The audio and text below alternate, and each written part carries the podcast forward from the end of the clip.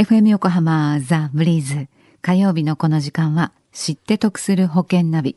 生命保険を賢く選んで安心な人生設計を。知って得するアドバイス保険のプロに伺っています。保険見直し相談保険ナビのアドバイザー中亀照久さんです。中亀さんこんにちは。こんにちは。よろしくお願いします。よろしくお願いします。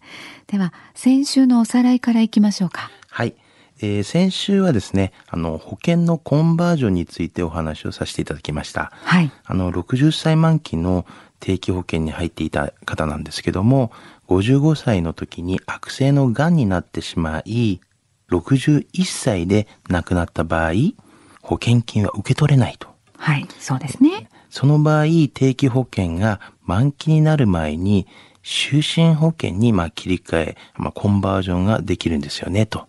あの、はい、この時にまあ健康状態の審査もなくて入れますし、はい、それまでの掛け金が無駄にならないメリットがありますよ。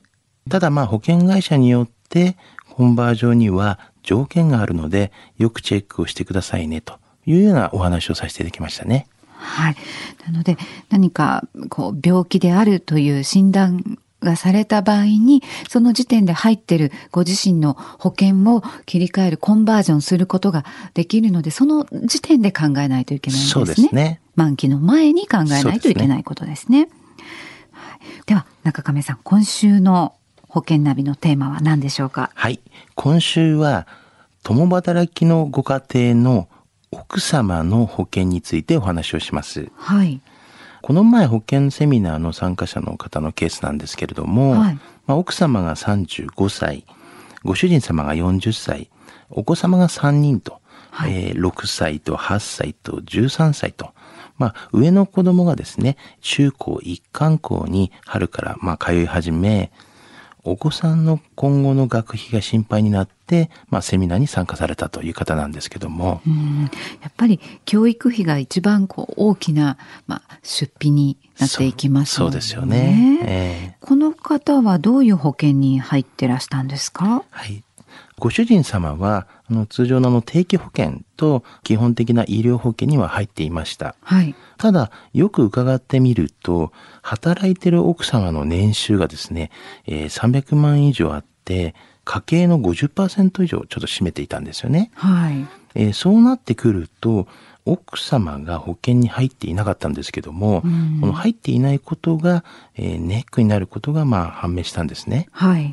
で、奥様に万が一のことがあった場合に、家計がまあ回らなくなる恐れが、ね、出るということなんで、ということがちょっと判明したということなんですね。じゃあ、具体的にはどんな問題が想定されますか？はい。あの、まず、住宅ローンの団体信用保険。あの、この方はご主人の名義で入っているので、奥様が亡くなっても保険はおりませんし、あの、ローンもなくなりません。うん、はい。まあ、収入も減るっていうことですから、ちょっと大変ですよね。はい。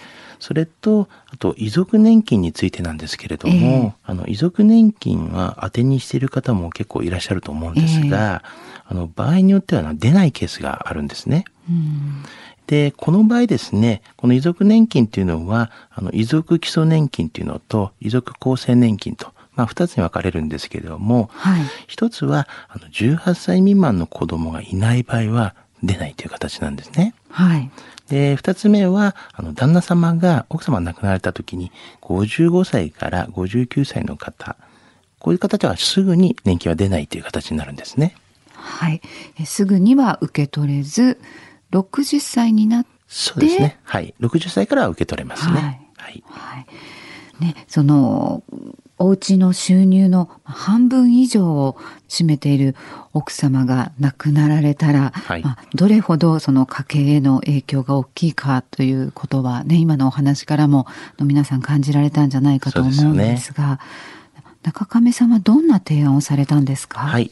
今回は奥様の保障を確保することがまず大事だなということで、はい、あの、60歳まで払い済みの2000万円の死亡保障がつく定期保険、えー、こちらはまあ一応月々5040円の保険料で、えー、またそれから1日入院5000円がつく就寝医療保険、はい、月々2069円の保険料なんですけども、このまあ2つの保険をですね、提案させていただきました。はい。これ合わせて月々、まあ、7000円ちょっとで随分安心につなげられますよね。そうですね。今日のお話、知得指数はいくつでしょうか？はい。ズバリ120です。はい。共働きで奥様の収入が多い場合は、奥様の保険対策も、まあ、とても大事なんですね。はい。あの、お子様がある程度の間を、まあ、保証が必要なので、あの、60歳まで保険料が変わらなくて、あの、一定期間の保証がある定期保険を提案しました。はい。あの、保証額は3人の子供さんの教育資金を考えました。それで一応2000万円の、まあ、保証額をさせていただいたと。